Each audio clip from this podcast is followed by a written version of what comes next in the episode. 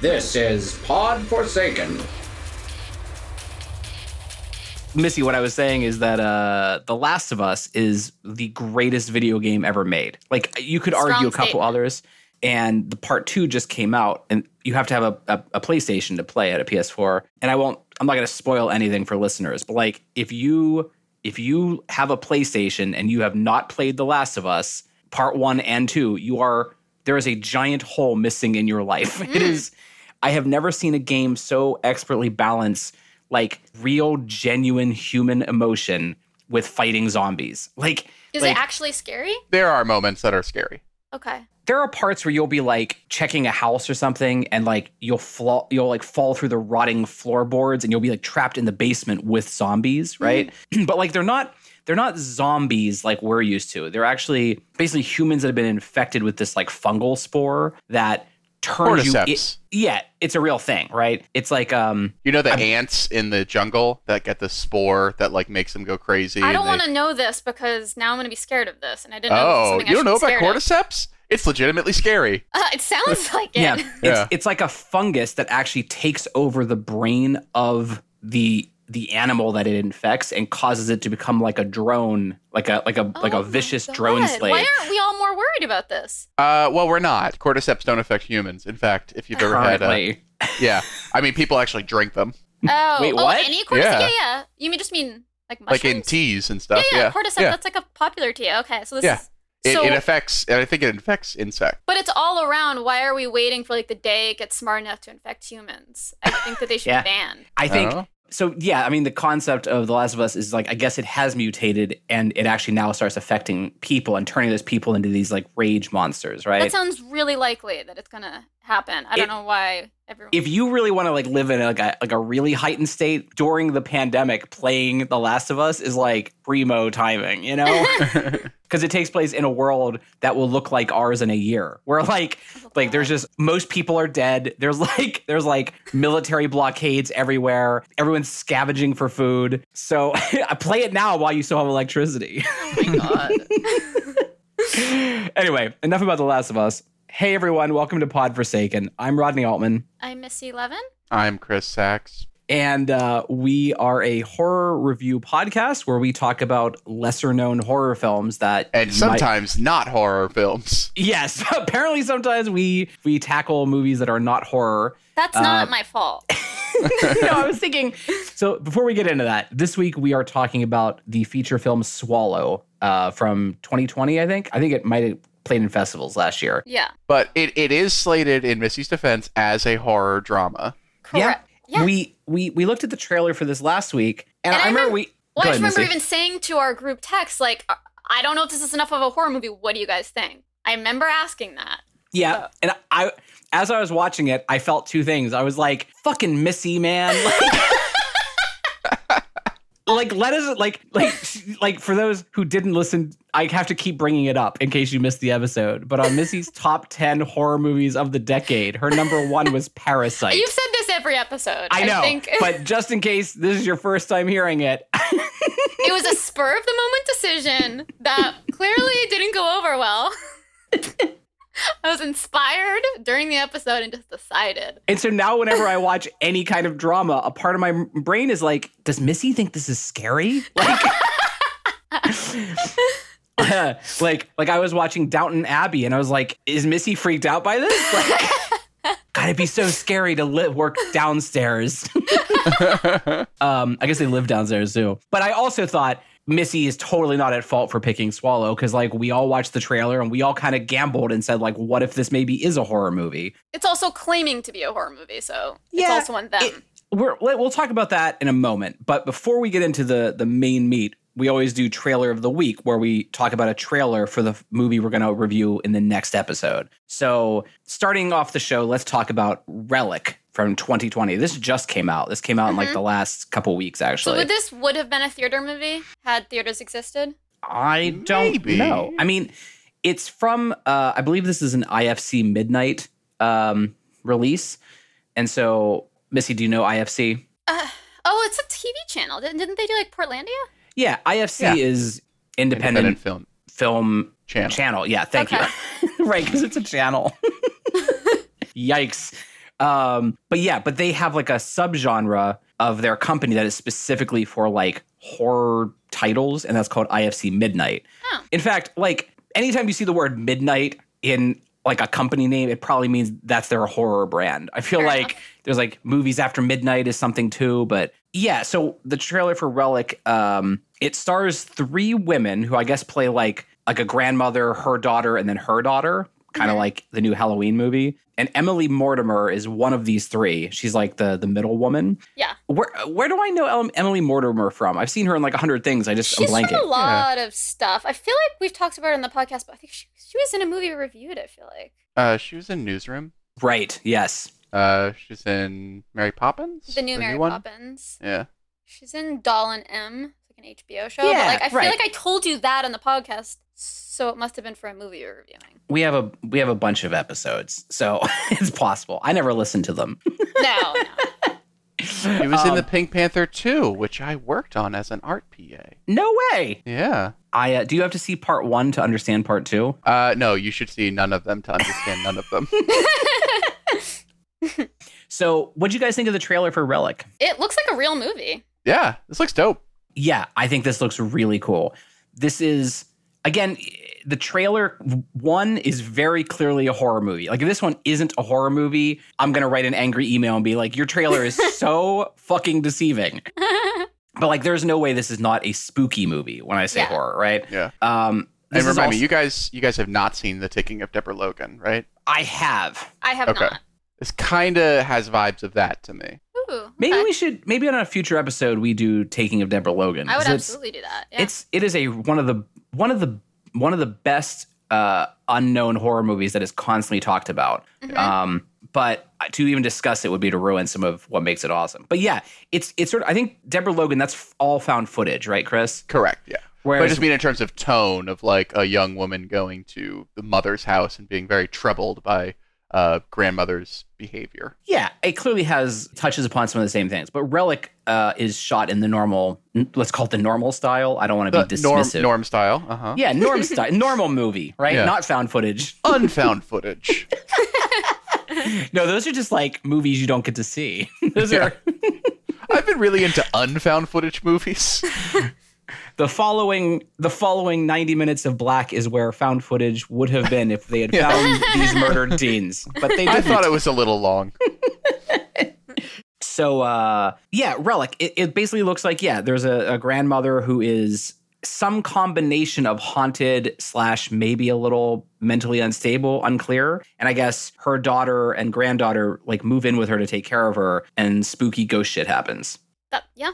Um, this is from a first time writer director named Natalie Erika James, um, which kind of makes a nice pairing because Swallow is also a first time director. And when I say first time director, I mean first feature. Like they both Yes, have done shorts She's before. done shorts. This looks good. Yeah, like I. I don't know if this would have had a this would not have had a wide theatrical release, Missy. You know, like Mhm. I don't think this would play at your average like giant 16 screen AMC. But I think most larger cities have like one of those theaters that's like the the little indie theater that shows the movies no one's heard of. It might have played there because that's where like you would normally see IFC stuff. Okay. I, I wonder if Last of Us is a good lead in because I'm looking at uh, Natalie James's Instagram now and it shows the three characters and they all have what looks like black mold on their face. Oh, really? Yeah. Oh, wait, wait. You mean on the the poster for Relic? Correct. I thought you meant she had like a poster of or a picture of the Last of Us characters with mold no, on their face. no. Uh, no, for a relic, like the launch thing on her Instagram, she has three different posts with each of the, the three women. Uh, the granddaughter, Oh, is mold making them crazy? maybe? I don't know because on the on the the poster for the movie, it's like the three of them in one picture, and there's like Moldy. mold on that. Yeah, Yeah. Mm. Like what what this movie is actually about, I don't know. Like, there's clearly a part in the trailer where Grandma says to her daughter, like, "There's something under the bed," and Emily Mortimer like looks under the bed, and you see something like moving. Mhm. So it it sort of seems like there will be a ghost component, and then someone finds like it's funny how like there's only so much you can do in a, in a story before you just have to like go on you have to retread some places so like there's a part in the trailer where they're like they find like a newspaper clipping of this old abandoned cabin you know and they're like your father used to own that for his fun or whatever he says right like that's that's not the line but then like you see them going to the cabin. So like I was thinking when I watched the movie, I hope that's not like a big reveal because I'm now I'm going to be waiting for this like mysterious cabin to show up. But at the same time, you have to show me something, I guess. Yeah, it, it they did a I mean a fairly good job of making me not know what this movie is about though. Yeah. At the end of the day, I watched, and it's a, it's a lengthy trailer. It's like two and a half minutes. It doesn't need to Mhm. be that long. And yet, I really don't feel like it ruined anything or gave away anything. Like, I genuinely think I can go into Relic knowing nothing. But it looks classy. It looks well acted. I'm excited to see uh, a movie that's just about. I mean, there are obviously men in the movie, but the three central characters are all women. Yeah. Uh, and as I'm always saying, like, I love to see women writers and directors working in the horror space. And this feels like this might be like like a like a really solid entry. yeah. yeah. But like Uh, maybe uh, we, we all should- fucking we should- hate it and tear it apart. we should next post a link to her Instagram. It is fucking awesome. Ooh, It's just all these creepy photos. cool. Okay. Well, maybe we'll do a small segment where we review her Instagram next week too. Sure. Yeah. But yeah, I don't think we can talk about it too much more because it, it just was such a vague trailer. But it it absolute like it's so funny how like when you watch the trailer, your mind is like, this is a horror trailer, right? And I was thinking for all movies going forward, the trailer has to feel like that, or we're not doing it, right? it has to. It has to have like creepy music, and most of the movie takes place at night. And um, and I think that in general is a good segue into Swallow, which Yes. Was none of those things. I mean, I think it has one night scene. Did it? Oh yeah. All right. Yes, it had a night scene, and you know, I think it's a it's a good conversation about like the difference between they call it scary and h- horrific. You know, Mm. because I think the movie has horrific things in it. It made me squirm and feel uncomfortable and horrified at what I was seeing. Oh yes, there were a number of times where I'm just sitting there going, "No, no, don't do that. No." yeah. I mean, even the whole first uh, half hour of the movie, I was on board and thought it was a horror movie. They just like it stopped going in that direction Yeah, at like the 45 minute mark. I so it was interesting because I actually when we watched the trailer last week, right? Uh, so hold on, before we do that, for those who didn't listen last week or don't know what the fuck Swallow is, let me just tell you real quick. Swallow is a small independent film by a first-time director, and it is about a newly married housewife who has pica, which is a real medical condition where I guess you're compelled to swallow non-edible objects. Hence the title of the movie and we watch her as she begins to swallow more and more dangerous things. And I think there's two versions of this movie that you might picture in your mind, right? One is like a drama about a woman dealing with a mental condition, and the other is like a body horror movie about a woman swallowing razor blades and like keep upping the ante, right? And I think what you get is more the first thing and less the second thing. Yeah. I don't know why they felt the need to try and brand it as the second thing. Yeah, I mean, because you got to get people to watch your movie. You know what I mean? Like, But then you're going to have everyone be annoyed. Like it's yeah, but at, at that point they've already paid the money. Like they already got my four ninety nine for renting this on Amazon. You know? know. I know. Um, Yeah, they should. If I'm annoyed by a movie, they should have to give me thirty percent back. I, I, think agree. that's fair. Although the trouble is, I think you would find that across the board, everybody is always annoyed at every movie. I don't get it. No matter how, no matter what we make, they always all think it's annoying. but when in when you watch the trailer, it kind of seemed like it was going to be like the end of the trailer shows her like having an operation where they're like pulling out like like all kinds of gross shit, like safety pins and batteries and and like like thumbtacks. And I was like, oh, clearly that's like that's where the movie is headed, right? To like her Yeah. severe thing. But when that part actually happens in the movie, that's like 30 minutes in. I paused. I was worried. That's when I was worried. So I was like, either the trailer has held back all the truly gross stuff in an attempt to, I don't know, save a surprise, but that's not how trailers work. You would have showed me some, you would have shown a shot of her like holding up a kitchen knife and trying to swallow it, right? so I thought, what's going to happen for the next hour and 10 minutes, right? Because there's a lot of movie left. and it, it kind of just becomes, yeah, mostly a sad drama. But I. w- it's just because it's not a horror movie. I mean, it's not a scary movie at all. no. I will say though, I liked it. I really liked this movie. This was a really good movie. It's just it's just not a horror movie. And I think it's a fascinating subject. And I think she's an amazing actress. I think she sold that character and like want like sold wanting to eat those objects. Like I believed that she wanted to do that. but yeah, it's it's not a horror movie. So it's it's written by Carlo Mirabella Davis, just so we get that out there. And again, he He directed it too. isn't that what I said? I said written and directed. Oh, I, I just heard written. I I mean, apology. Yes, he did both. But he did a bunch of shorts and co-directed a, a documentary called The Swell Season, which I've heard of, but I have not seen it. But this is his first film, and I think he did a really great job. Um, Chris, I didn't get your opinion on it. Uh, I liked a lot of it. I, I I feel like it's one of those movies that I equally liked and equally hated because there are moments that I think are great and moments that I think are really tin-eared.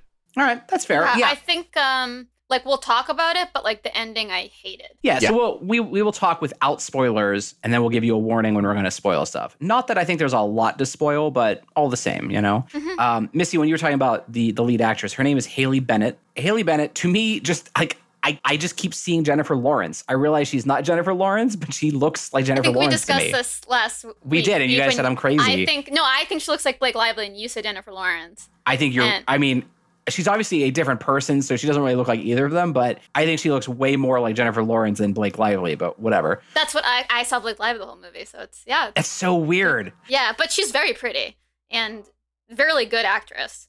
Yeah, I I tried like figuring out where I know her from, and she's been in like everything that I haven't seen, except She's the girl on the train. I didn't see Girl on the people- Train. Oh, really? Okay. She's in the of people know her from Magnificent. Seven. I didn't see that. She is in Hardcore Henry, which I do remember her in, and Hardcore Henry is awesome. For every, I know everyone listening is like, I'm not watching Hardcore Henry, but it's fucking awesome. That's what I was thinking when you said it.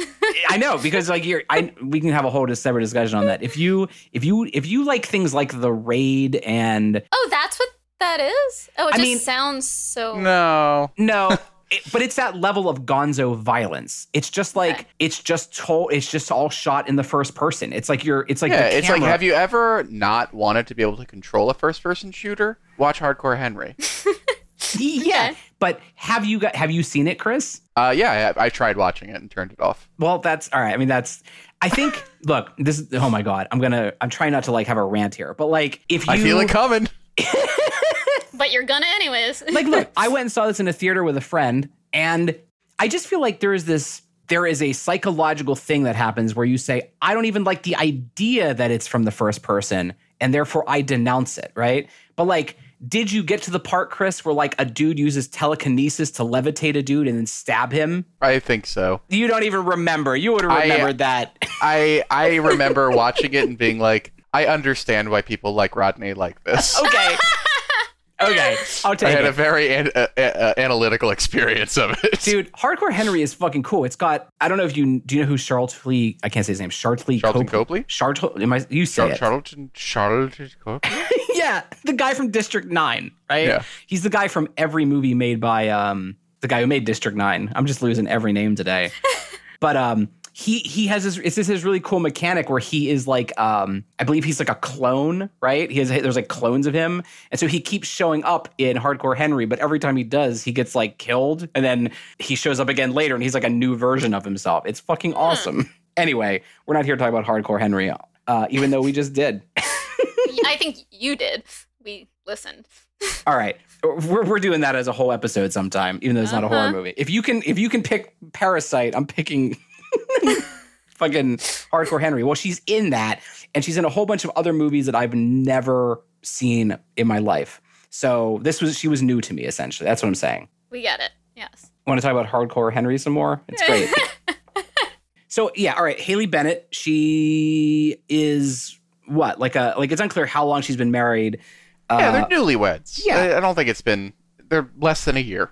And she's married to the actor is Austin Stowell. Stowell, Husband, mean husband. mean husband. Yeah, like he kind of looks like like like uh Thor's brother. He does. He looks like he's related to them. Not Loki, but He like, looks like he's a Hemsworth. he looks like brother. Liam's Hemsworth to me. Mhm. Apparently, he was in pa- in Fantasy Island, which none of us have We- seen. I I don't know. I still kind of want to see that. I know it's bad, but for some reason I want to.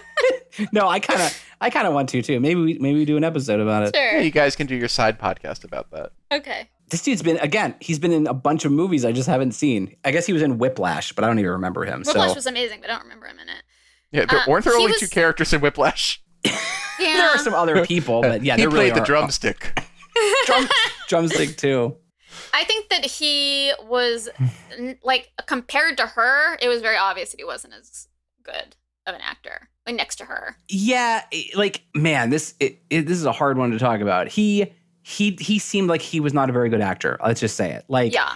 I like his character is a very cold, controlling kind of asshole. But there are times in the movie where like, you know, she says like, "Do you love me?" And he's like, "Absolutely." And I'm like, Yeah. I don't know, like I like this is a this is like a really complicated acting thing, right? Cuz it's like is he actually a good actor and he's intentionally delivering the line kind of bad because he doesn't genuinely believe it, right? Or is the line delivery just not great? Right. And I, I I don't know. I feel like that's the challenge of having an actor act, right? Because the character that he's playing is acting like he loves her. Right, exactly. But I don't know. I feel like when people actually are great actors, you buy it and you're like, "Oh, I see that they're hiding how they feel." Or like, "Oh, I genuinely believe that they believe that." And then you have the rug pulled out from under you later. Whereas from the beginning, I was like, "I don't nah, nah, they they're not in love." that's the thing. I didn't. I never felt like they like for newlyweds, right? Like I never felt what she must have seen in him, other than like he's very good looking. And He's rich. good looking and rich, and I think that she's like ha- is very insecure and just like liked that somebody was was telling her that he loved her. Yeah, I mean, it is a major plot point that like I'm not. I am in no way saying that she married him for his money, but it's very clear that like that was it. It weighed in the equation. I think. I don't think she married from his for his money, but I think she liked the idea that somebody with a lot of money liked her. Yes. But like there's there's never really any moments of any kind of genuine love between them. You know what I mean? she seems scared of him, and he. I don't get why he even. I don't know, like, cause she's pretty. Like, what does he ever Yeah. love her? I mean, I think I think they're young and dumb, and probably to a certain extent are in lust, and probably thought they had to do a certain thing to either like for him to impress his parents, for her, like they're they're checking boxes and they don't know why. And I I think uh, she says later in the movie like I have feelings for you, and I think that's what it is is that they're young and they're experiencing something that's complicated through culture, through their emotions with each other, but they're not truly in love because they're not mature enough to be in love. They're not that young, but yeah. yeah, I mean, they're like they're clearly in their. I mean, I, well, I say clearly, but they look like they're in their thirties. Sure, but somebody can be still extremely immature in their 30s. Oh, don't I know it? I mean, uh, what you come to learn about him is that he's just like this insecure rich son that like i- for her, she's just another you know piece of furniture to him. That's yeah, pretty much. Yeah, I mean, Like the mom is like shaping her like, "Oh, he likes his women with their hair long. You should really Right. grow your hair out for him." And like, Right. I don't know. It's all about keeping this man baby happy. Exactly.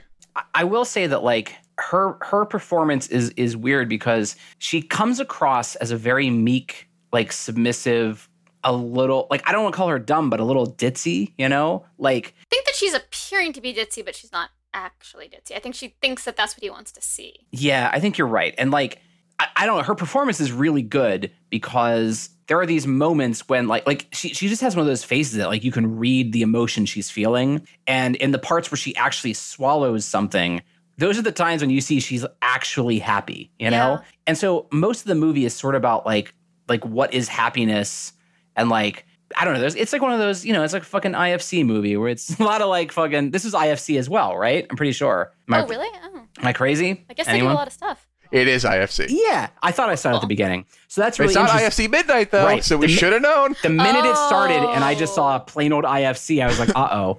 Where's the Midnight? Where's the Midnight? you guys forgot the midnight. you forgot. But um, yeah. So basically, the only there's like five characters in this whole movie. Well, six. I guess there's six.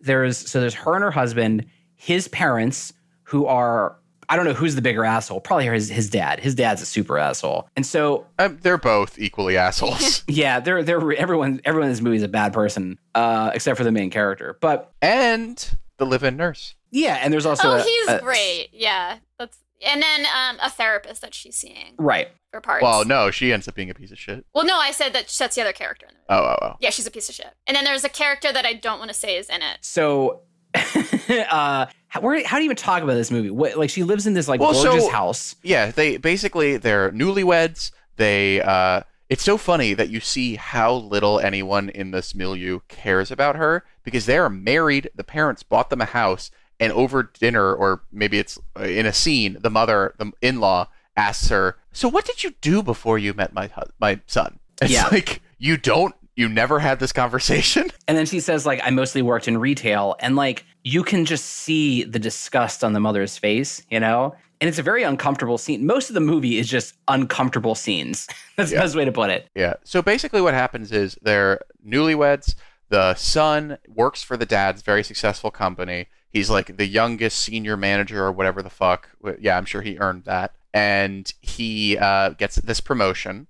And at the same time, she learns that she's pregnant. And so she basically, what you see through a matter of scenes is that she constantly is getting him to listen to her or the parents to listen to her. And she's constantly like overlooked or ignored or interrupted. So I think there's something really authentic there to, to the female experience. And then when she tells the husband that she's pregnant, she then starts experiencing. Yeah, well, the the mother. Yeah, I think it's a pretty common experience for women to just be interrupted, you know? Like they're trying yeah, to say like something. the dad. She's trying to tell a story and they just at like some guy is always Oh, just jumping in and cutting them off, Uh-huh. you know? Yeah, she's trying to tell a story at dinner, and the dad just like literally. And he just like turns away. off. Yeah. Uh huh. Is this a good bit? I don't know if this is a good bit. Yeah, I don't know, it's as funny as anyone's chuckling.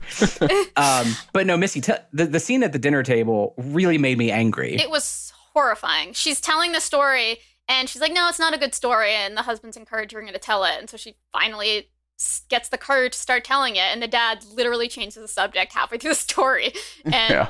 never lets her finish. Which I Um, thought that story would be more poignant, like have something to do with something. Yeah.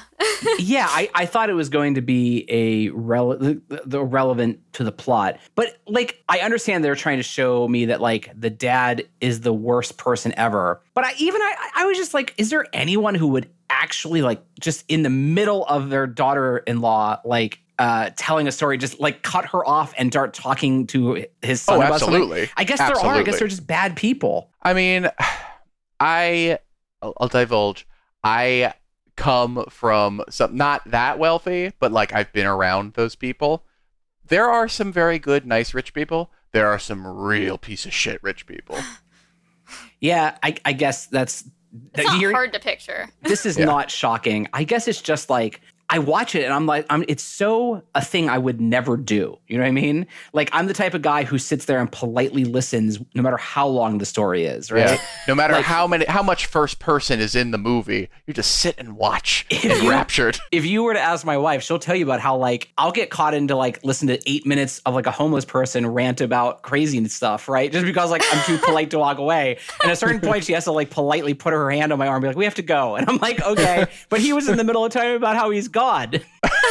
and then as we're walking away, I'll be like, what if he was God? Like, what if God is testing us or something? And it's a homeless man, right? She's like, Rodney, we have to go. Yeah, so no, that that did feel very authentic, and I think that's that for me is one of the things that really works about the movie is how the pressure cooker that you see her in seems very natural and realistic. yeah, I absolutely felt the, like, even the, I kept thinking about Parasite as I was watching this movie. I don't, I know, I'm Is jo- that because it's a horror movie, or because it's a comedy, or because think- it's the best movie ever made? I think it, it was All several things. One, it was just like, I can't trust Missy to identify a horror film anymore. Like, we, It was on lists of best horror movies. Okay. If you I Google it, it does say horror drama. I, I know, but I promise listeners for the next four episodes after this, we're doing spooky, ghostly slasher shit. Like we're bringing you the real horror, and Missy, you're getting a month off before we go back to quiet drama horror. You prove this. this. I'm not taking all the blame. But it's more fun to blame you. I know. I know. That's what everyone says. But uh, I guess what I was thinking about is one, uh, the house is a big character in this, like it is in Parasite. That's That was, actually very true. Yeah, it's like a very cold, like everything's perfect on the surface and everything like has a place, but it doesn't. It's not like lived in. it made me feel like my first thought was like this house has such a gorgeous view of like I don't know if that's like the Hudson River Valley. It's clearly like super wealthy area where there's like one mansion far down the river and they just have this giant vista to look at. And I kept thinking at first, oh my God, I would love this house. And then I just started feeling how cold and depressing it was until I realized that it's like a psychological prison for her. Yeah, And also, can we talk about the cinematography? Because this movie is gorgeous. it is. Yes. Um, Yeah. This this is this is a Rodney movie. Like in terms of the shooting, I I love this kind of cinematography where like every shot is like locked off. The camera really doesn't move. Um, there's a lot of depth of field, a lot of like really crisp and hard edges to everything. I just I like movies like this, and I think that helped me get into it. That helped keep my attention, even though the plot was like turning into more of a drama. That did keep me interested. Again, I I I really I really dug this just as a drama. You know, like you want to talk about the actual swallowing because that's the whole why we're here. Yeah, so the mom drops off a book that is like how to I don't know something about for her pregnancy, Right. and the, there was the, a lot. the, the the dude's mom, like yeah, the mother. her mom, is not in the movie. Yeah, the mother-in-law, and it says like do some do one thing every day that's gonna surprise you, or one new thing every day, and so she like thinks about that a lot, what that means for her, and she decides one piece of adventure she's gonna do every day is start swallowing something new every day, and that's kind of how it starts, and she starts off with a marble.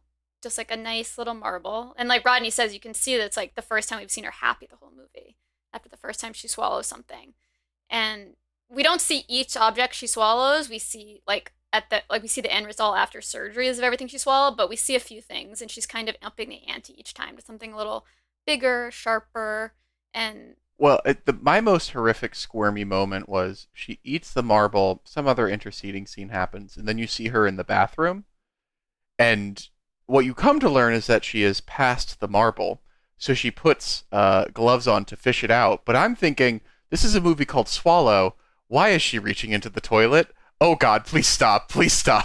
Dude, I, I thought she was gonna eat her own shit. I really Yeah. did. yeah i yeah so she cleans off each object that she passes and then puts it on her dresser and like so she can look at it all the time Yeah, and little like some of the objects she's passing like leave a lot of blood like they don't come out clean so she's cutting up her insides and she does not give a shit and she's just cleans it up and then puts it on her bureau but we see obviously a lot of objects aren't passing because when she goes into surgery they have to they have to like pull them all out of her esophagus and stomach But so before we get to the surgery, one of the really first shocking violent moments is she swallows a thumbtack. Yeah, the thumbtack scene is rough.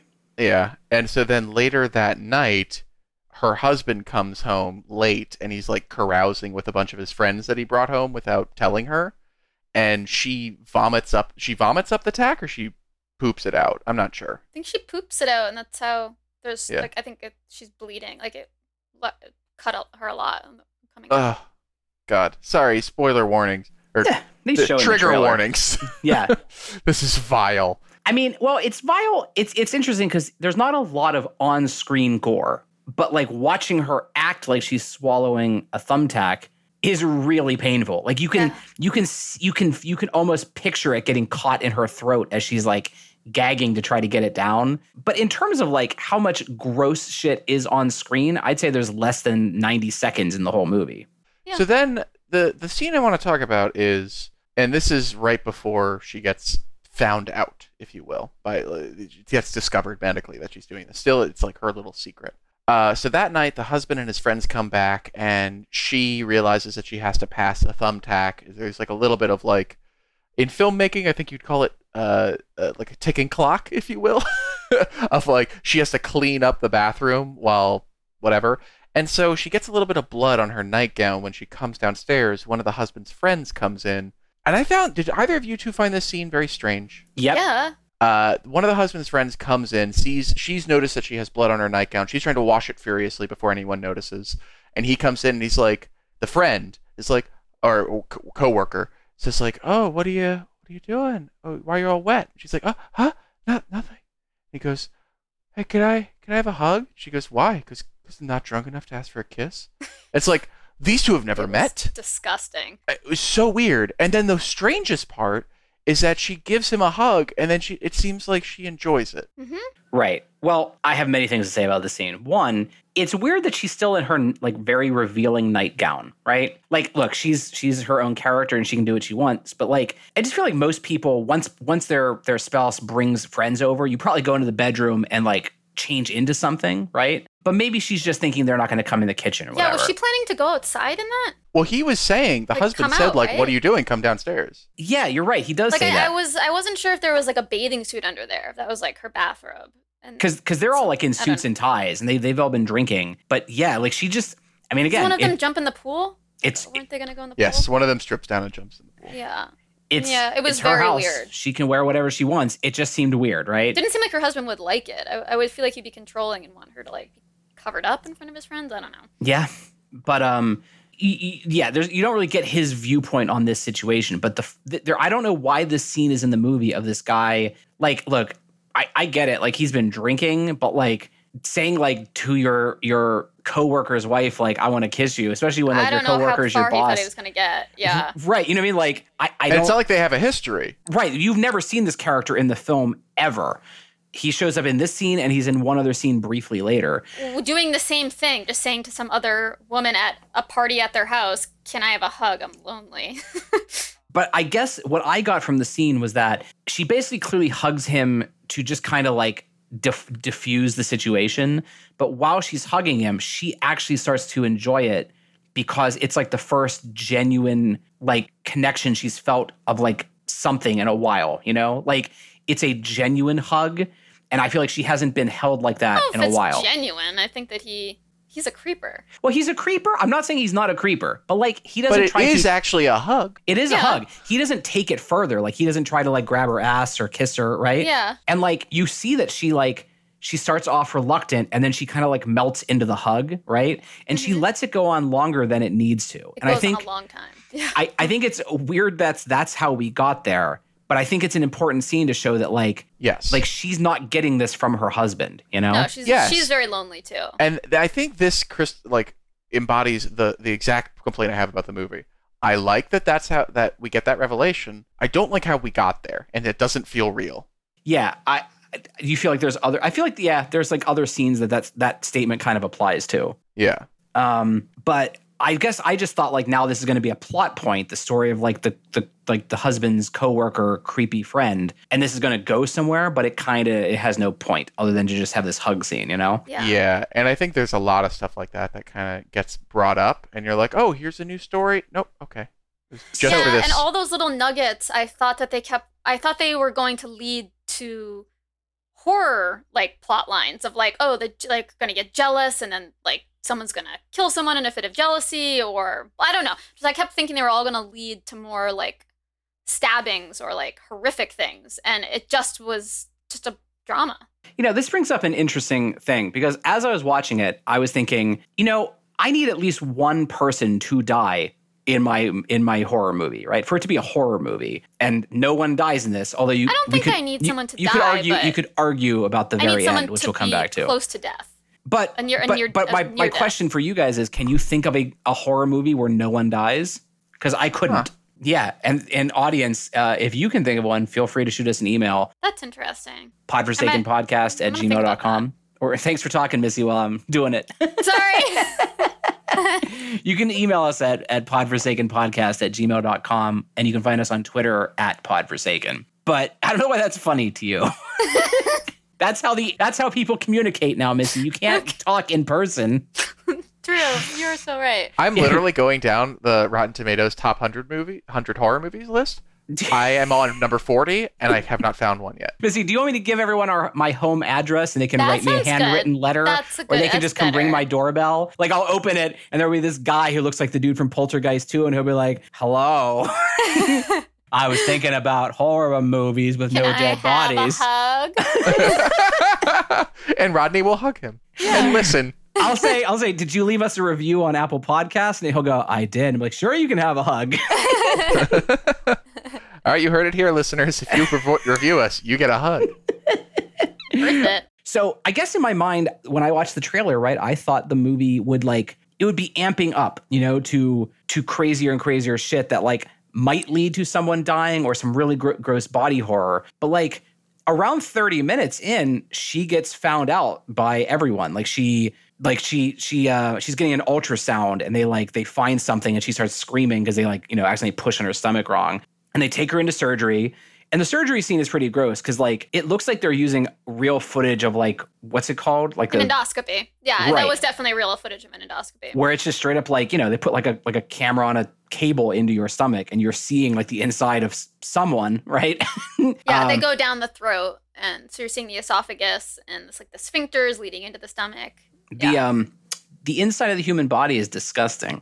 Oh, it's really gross, and that's what it looks like. I have video of ens- the endoscopies I've had, and that's exactly what it looks like. It's horrifying. That's your insides. Yeah, I uh that that like this movie likes to linger on close-ups of that kind of shit. Like like after the part with the thumbtack, it just like lingers on the world's largest close-up of like a saliva covered thumbtack, and I was like, Yeah. saliva saliva is disgusting.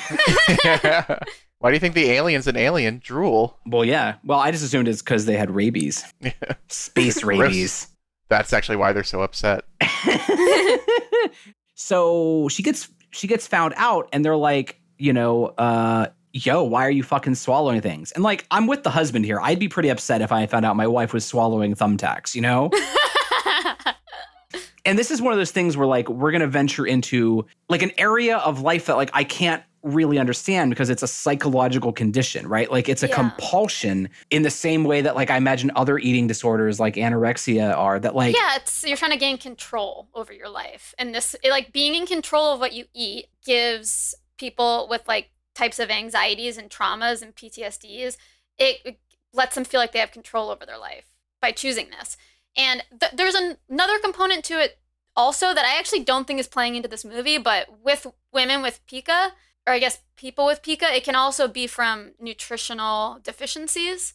Like if you're like really low on iron or something, or like you're anemic. yeah, if you're anemic or like you're not your hemoglobin molecules aren't Right. like formed properly, you can be craving to eat certain things. And you're Right. like it's just like a misfiring in the brain because Right. of nutritional deficiency. But Which- I, I don't think that's part of this. No, I mean they kind of hint at that with how the mother-in-law tries to treat it, where she's like, "We got to get your vitamins up. We're going to give you lots of iron." And so I feel like this is where the movie enters. It's hard because it's like I see all the threads of how it's like she is just an ornament to them. She's not a person. She is a problem to be fixed, not a person with problems. If that distinction makes sense It does. And but then I also see the the family side of like we have the money and the resources to get you help. Let's get you help, right? Yeah, I mean they.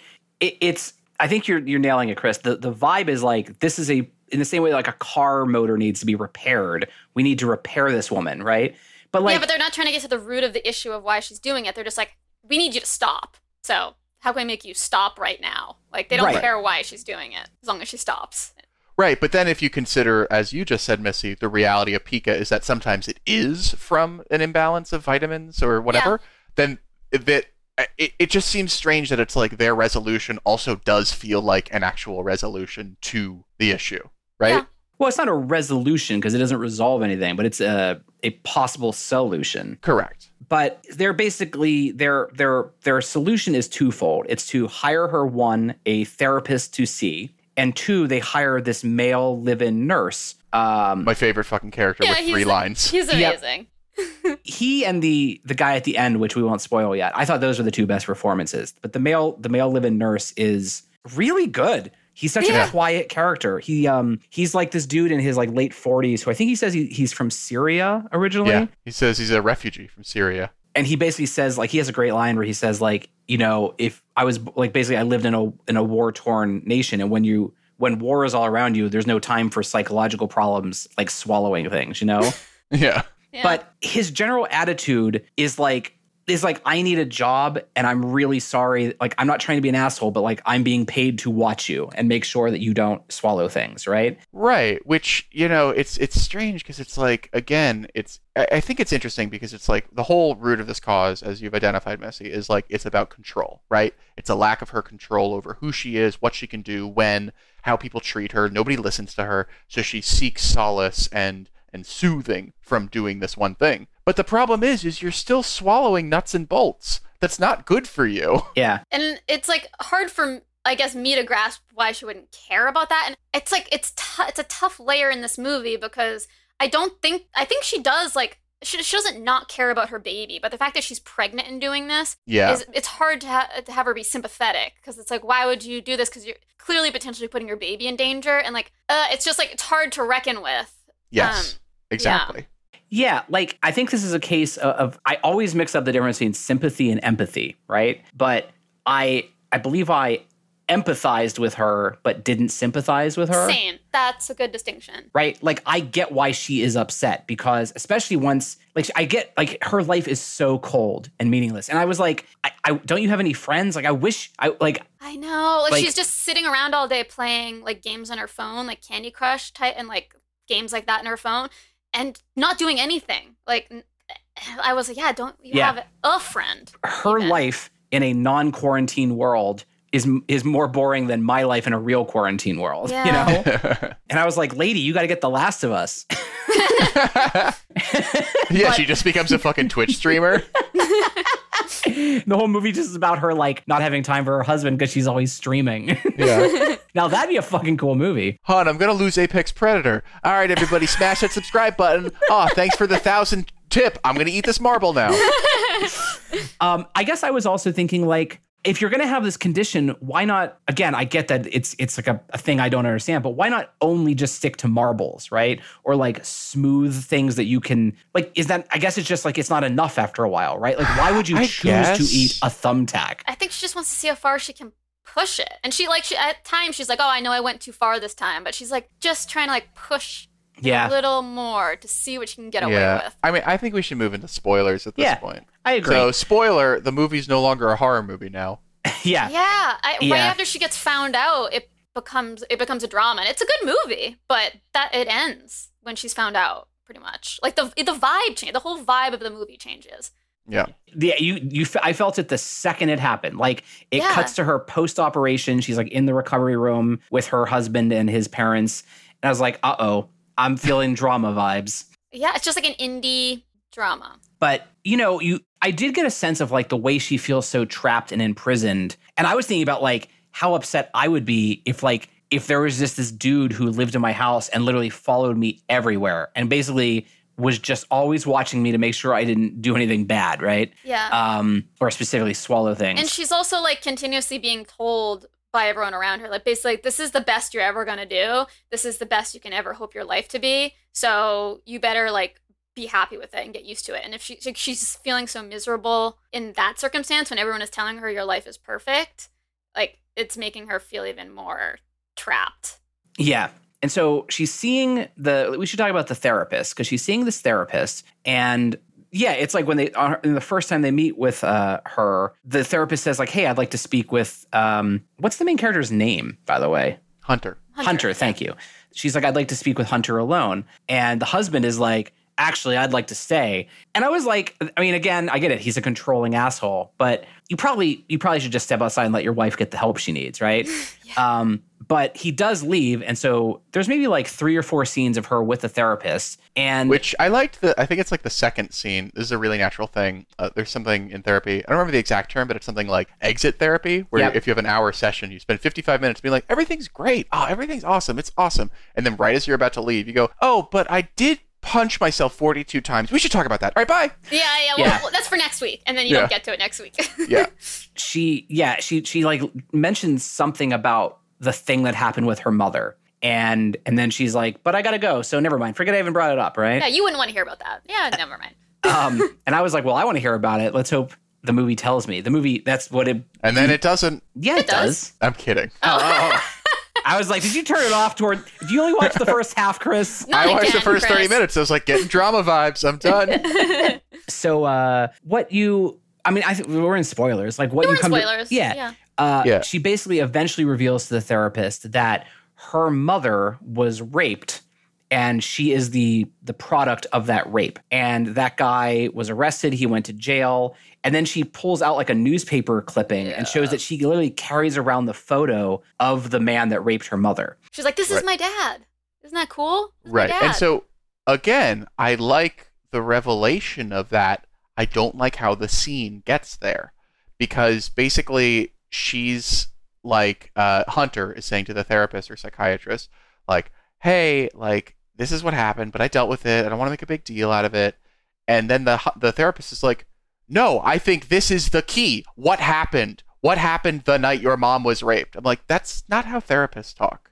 Because they center it around your experience, your emotional experience of the information. Yeah, I kind of thought she was a mostly terrible therapist. For sh- for sure. Yeah. I mean, I don't think. Well, can we go into the next spoiler? Yeah. Yeah. Because that kind of explains why she's such a terrible therapist. Basically, we find out like she goes home and hears the therapist on the phone with her husband. Like she's overhearing it outside the door. The therapist tells the husband everything she divulged in therapy. And Well, she's reluctant about it. Eh, who and- cares? She still she agreed to do that before therapy. I don't think there's that many therapists. I think that's why she's seeing probably a shitty one because this one is agreeing to like.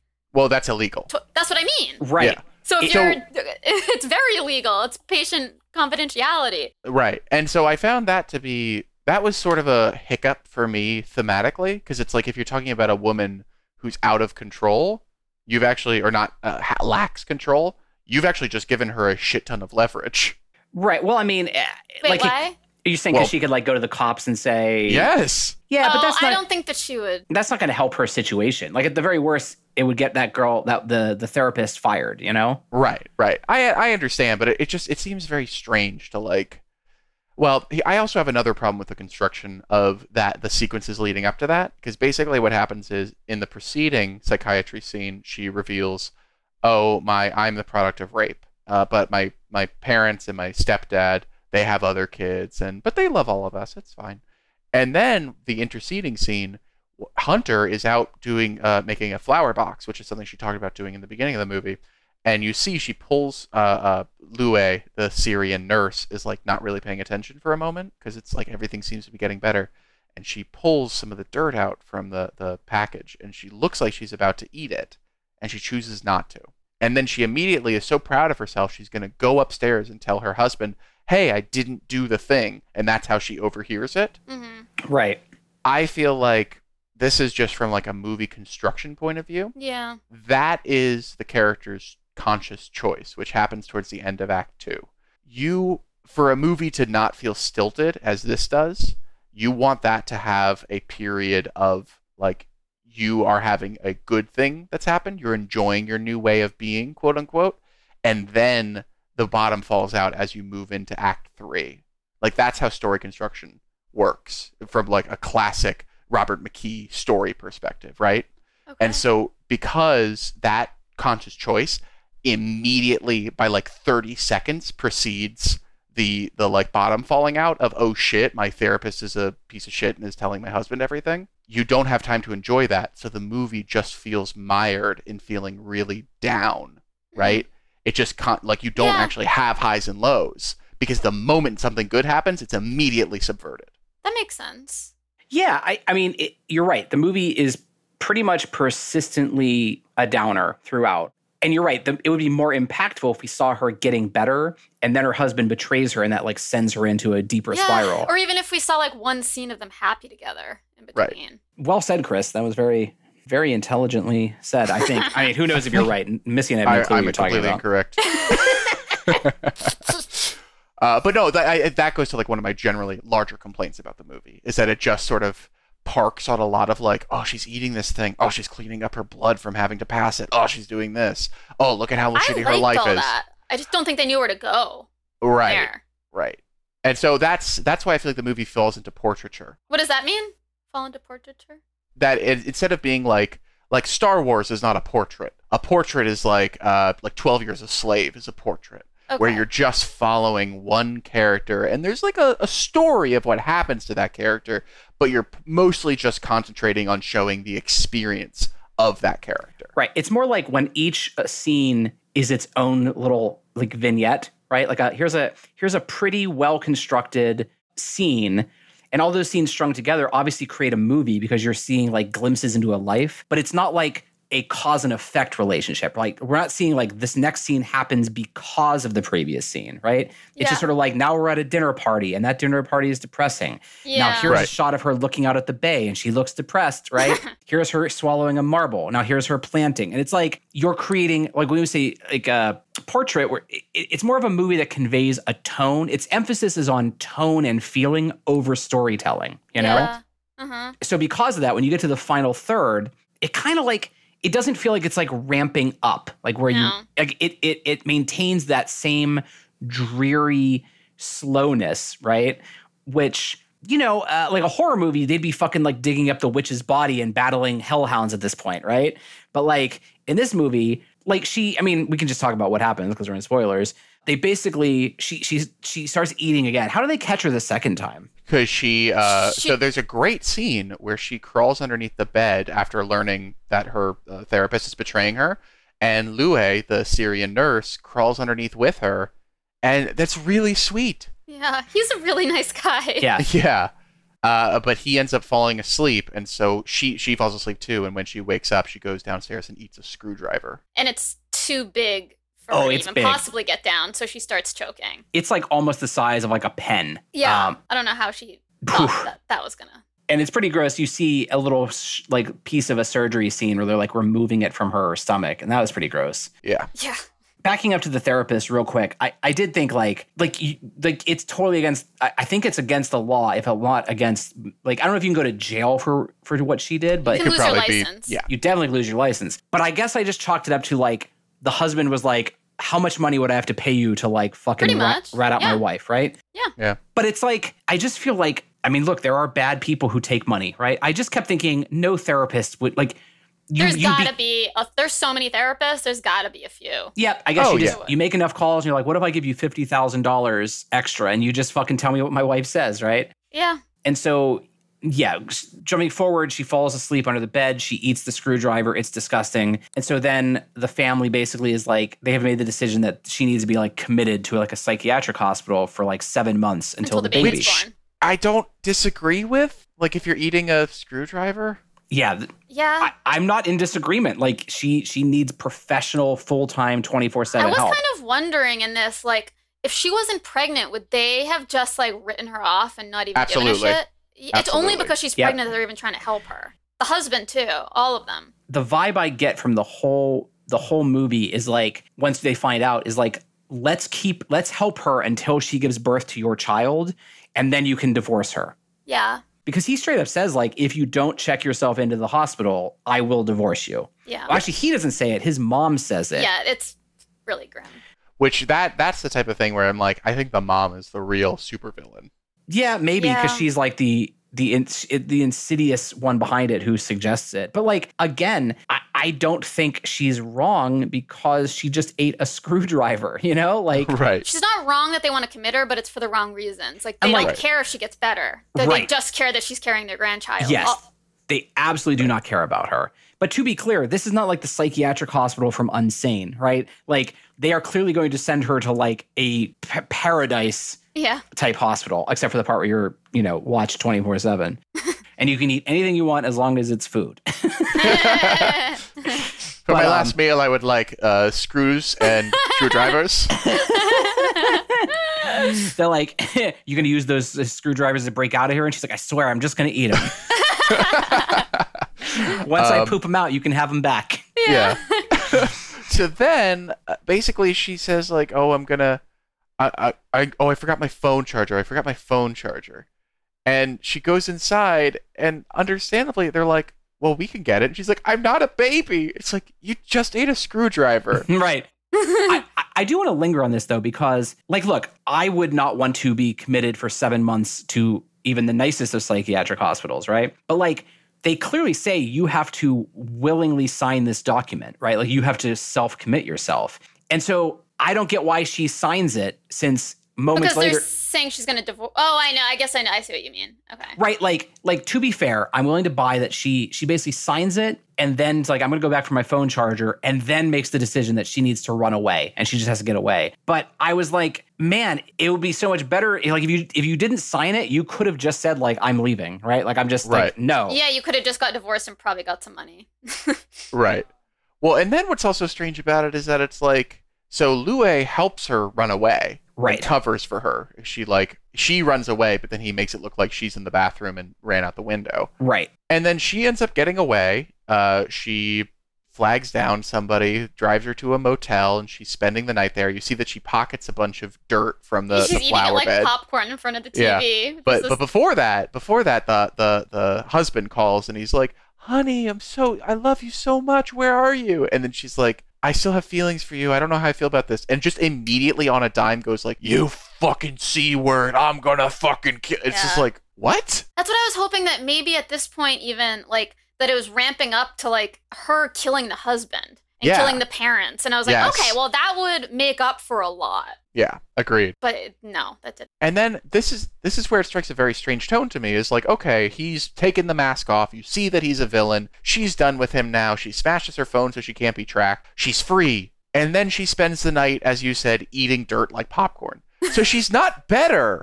No, yeah. No, Which she, is no, doing what she wants to do. yeah, like like running away has not helped her her pica. But I mean, like, like it's not surprising when the husband shows his true his true nature because he's obviously an asshole throughout. But you're right. Yes. That that ramped up pretty quickly. Yeah, it was like, baby, where are you? I'm not going to tell you. Well, I'm going to fucking cut your tits off. Whoa, whoa. He didn't say that, but close enough. I know. yeah. Close enough. He, he did say like I will fucking hunt you down. Yeah. Um, I have a very particular set of skills. I I didn't understand how she was paying for anything, including I the did I not either. I, I, yeah. I I, could get get- I that have. as Do you accept dirt from your flower bed outside? It's really good. you know, again, like I, I can just, you know, if the director said like, look, like she took like two thousand dollars out of their safe and and ran, away, but she doesn't because like we see her like run into the bathroom and run away, right? So like unless like I just feel like they should have had a shot where she grabs some money Yeah, because either she uses her credit card and then they're just going to track her to the hotel, or and most hotels require a credit card. It's such a minor thing, but It annoyed me. I, it bothered me too. Like try going anywhere without cash or a cr- working credit card, you know. Just because you have a nice jacket on, they're not gonna not make Right. pay. but she so then she calls her mom which th- this is a man another depressing scene she calls her mom her real mom not her you know um, her birth mother who got raped but we never actually see her on camera and she basically says like i'm i'm i'm in a giant er- emergency can i come see you and her mom basically is like well your sister is here who i assume she means like that she had with her current husband right Yes. like uh-huh. and she's like, so it's a little crowded. Uh, so no, it's not a really good time. And you're like,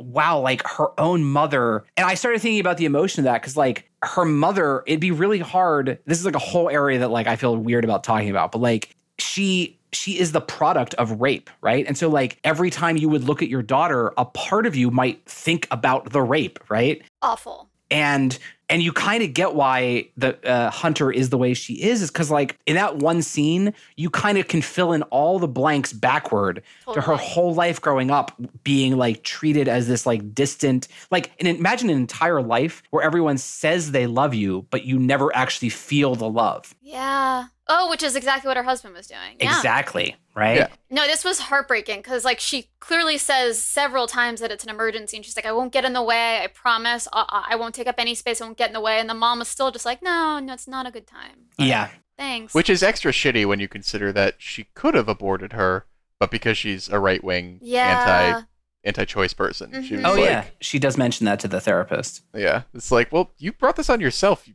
bitch. the mother. yeah. But that um was awful.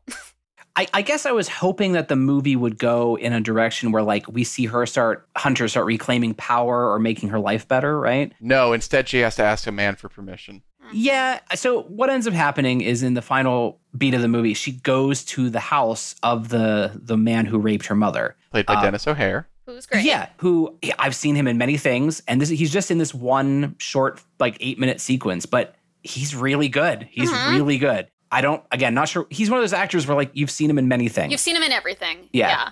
And so he is now he is now married. He has a daughter of his own, and like it's his daughter's birthday party. And Hunter basically just sort of shows up, and um, you know, like he he and his wife don't recognize her, and they're chatting with her, and they're like, "Oh yeah, so like, how do you how did you get invited to the party?" And she's like, "Oh, I think you might remember my mother," and she like says the name, and you see on his face, he's like, "Oh shit, like this is not good," as you would think, right? And he does a pretty good job of trying to like cover, but like I'm not sure why he doesn't just say to his wife immediately, like, "Hey, honey, like I want to catch up with Hunter for a moment. Can you give us a moment?" Instead, like the wife sticks around, and I'm like, "Oh man, you got to get her out of there, dude." but she ba- he basically says to her in private, like, "Are you here to ruin my life?" And I just thought this scene was really powerful, right? Because like this woman has been like thinking about this guy for so long. Uh, and she's and and she's like, I don't know, like I don't even know why I'm here, right? She's like, I haven't decided yet. Right. And um and the guy the guy he he seems like he like he genuinely regrets what he did. I think Yeah. he, he says it. It's not just that he says it. I think he's like again, there's a lot of subtlety in this movie. I think he's the first person who says something to her and means what he says. You know, and even though what he says is, "Yeah, I raped your mom, and I tr- I've regretted it every day," and there's no excuse for that. To her, it, it's something she needed to hear, right? He says it in a very powerful way. It's Yeah, very I- well done. again, I, I'm going to keep coming back to that. I did like the movie. I thought like Yeah, the, me like it was it was really well done and real. It, like I was not looking at my watch. I was into the movie. Right. Um. It's just well, I, I Chris feel like was. Chris was watching, looking at his watch the whole time. I paused it three times. I paused it once when the the guy was like, "Can I have a hug?" And I was like, "Excuse me." you paused there. I was like, I- oh no, got to keep going. Where's this going? Yeah, no, I, I, I had to storm out of the room because uh, my partner refused to watch this movie with the pica element, and I was just like, "This, this is the shit I just watched. Hold on," and I did that two more times. Uh, and a- after the movie, I gotta say, like this scene, I again, I like the scene. I like Denis O'Hare's performance. I don't like what it said, because like basically what you have is a woman who her entire life is about not having control and not believing those around her.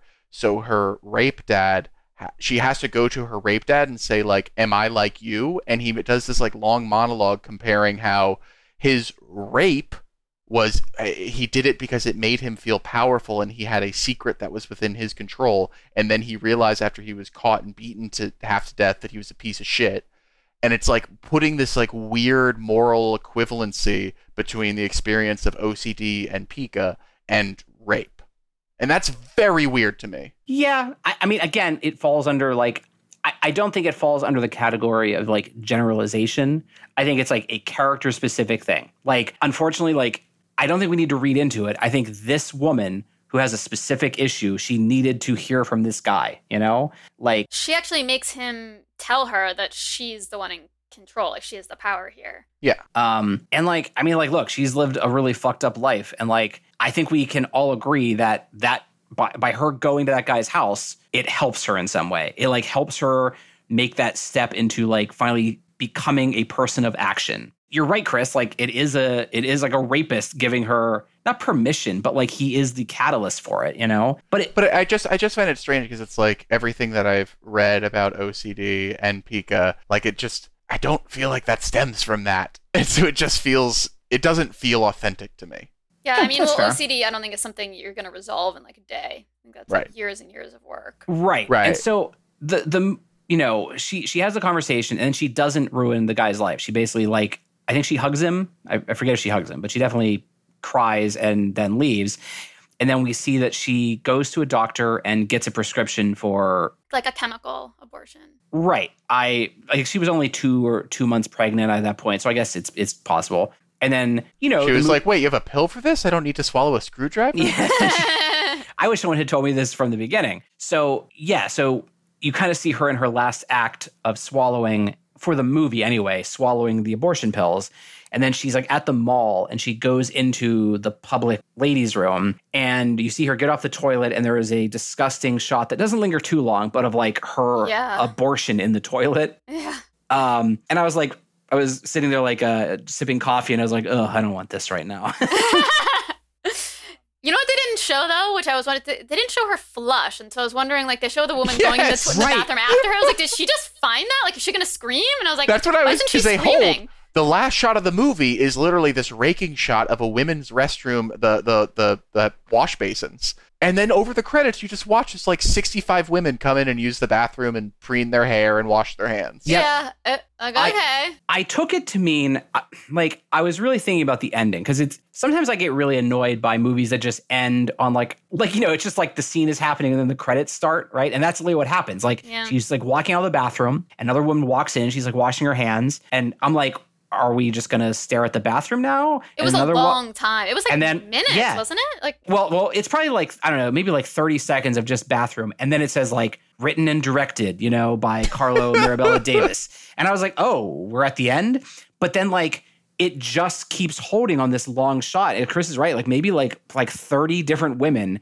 of all ages and sizes come into the bathroom and like do their makeup and go to the bathroom and and what I was thinking is like I think the movie is ending on this note of the woman we've been following Hunter is just one of many women. And like people have these secret lives underneath you know, like you just don't know about. And so, like, as you watch all these women at the end, I was thinking, like, who knows what disorders and what lives these characters are having, right? How many of these women are coming in here to pass a marble? In fact, there's a there's a little touch where one woman forgets her purse at the sink and walks out, and this other woman stares at it and then takes it and walks off. And the implication is that like that woman has that condition that like Winona Ryder has, where you just feel compelled to steal things, right? Kleptomania. Thank you. That's what it is.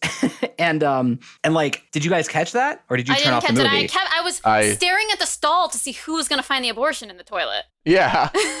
I did think that. I was like, I, I wanted one woman to walk in and go, "What the fuck?" Yeah, exactly. That's, I couldn't see no other point than showing minutes of that. no, but like you know what I mean. The, the the director clearly put in a woman stealing someone's purse intentionally. Well, Yeah, or did she go to return it? No, because if you watch it, she's got like a she's got a shifty look on her face. It You isn't can like, tell by the way she looks. dude, go watch it again. Like I'm telling, there's no way that woman is gonna like, watch it. excuse I'm me, gonna watch miss. it right now. She definitely has a shifty look, and then she like clutches the purse to her body like she doesn't want to get caught. Anyway, that's what I read into it, and Mm. That like makes I- sense. Yeah. like I just felt it was a like you know it's easy to like if you were just go to to Hunter's house for one of her parties, you'd be like this woman has everything successful husband, nice house, child on the way, right? Yeah. But like underneath there is this like people have these dark underlying psychological issues. Yeah, and we're all dealing with it differently. Right. And so, but I mean, that's it's still a weird ending because while that's making a point, it isn't resolving the tale, right? Like, I don't really like nothing really happens to the the husband or his family. He's basically just he basically just gets hung up on while he's screaming, right? Yeah. And like,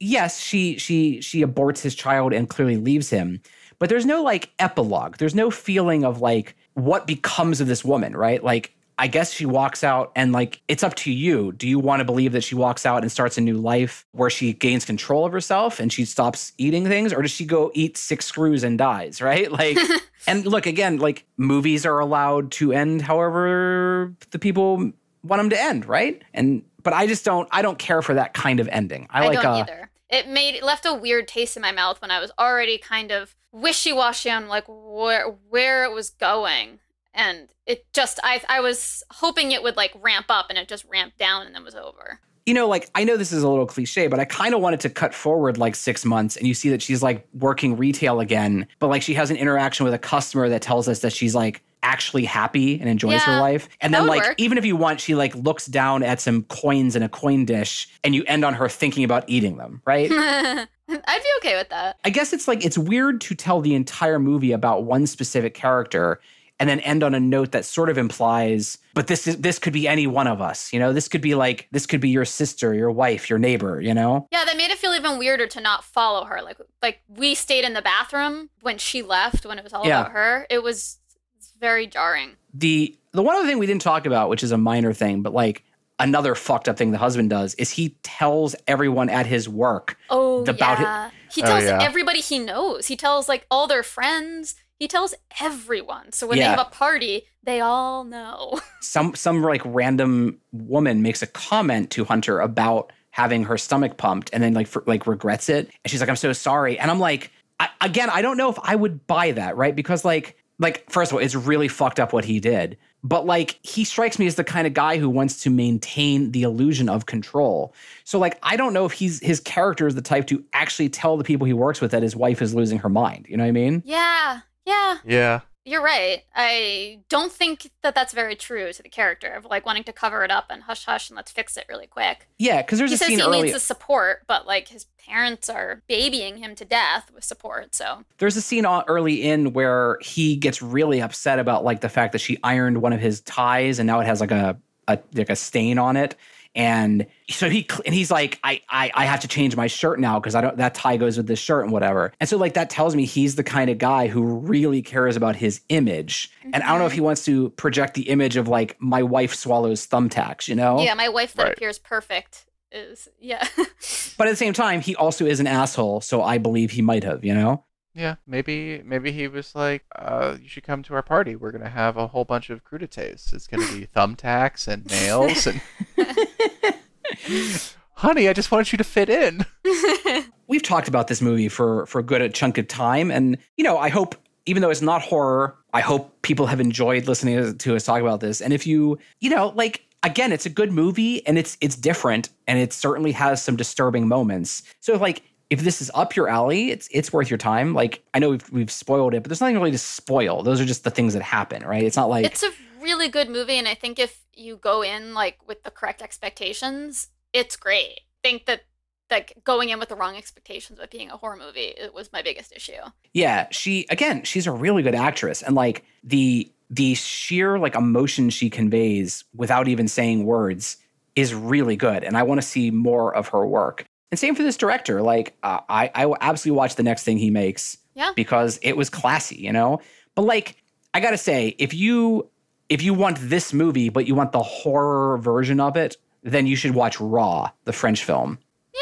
You That was disagree? a good movie. I I liked Raw. I just mean they're they're very similar because they're both about like a woman, like a young woman who feels out of place in her in the circle she's in, and she starts consuming things she shouldn't be consuming. Yeah, that's fair. Yeah, I actually want to rewatch Raw. and they both have like a slow kind of indie art house vibe to them. It's just Raw starts ramping up, right? Yeah. Like you start being like, oh god, things are getting worse and worse and worse. Whereas whereas things kind of just level off in in Swallow, and it maintains that monotone indie art house thing, you know? Correct. Or fuck, if you want to have like a like a night of it, do a double feature with both, you know? Like mm-hmm. maybe I don't know what a third movie about eating shit would be, but I'm sure we could we could find something. oh, I know the movie. There's this there's this really bad movie no one should watch. I think it's called Feed, and it's about like a man who has this this like, it's like a sexual fetish for like making his partner get fat. Oh, God. Uh, And so it's about this dude who just keeps feeding his his girlfriend to get fatter and fatter. okay. uh, this might pair well with Human Centipede. Yeah, I think you're right. Yeah. You could like if you lined it up, you could make an all-day event where you start with Swallow and then you move into like Raw, then you go to Human Centipede and you just keep pushing the grossness level and you see you see who's still around by the end of the night and those people are your real friends.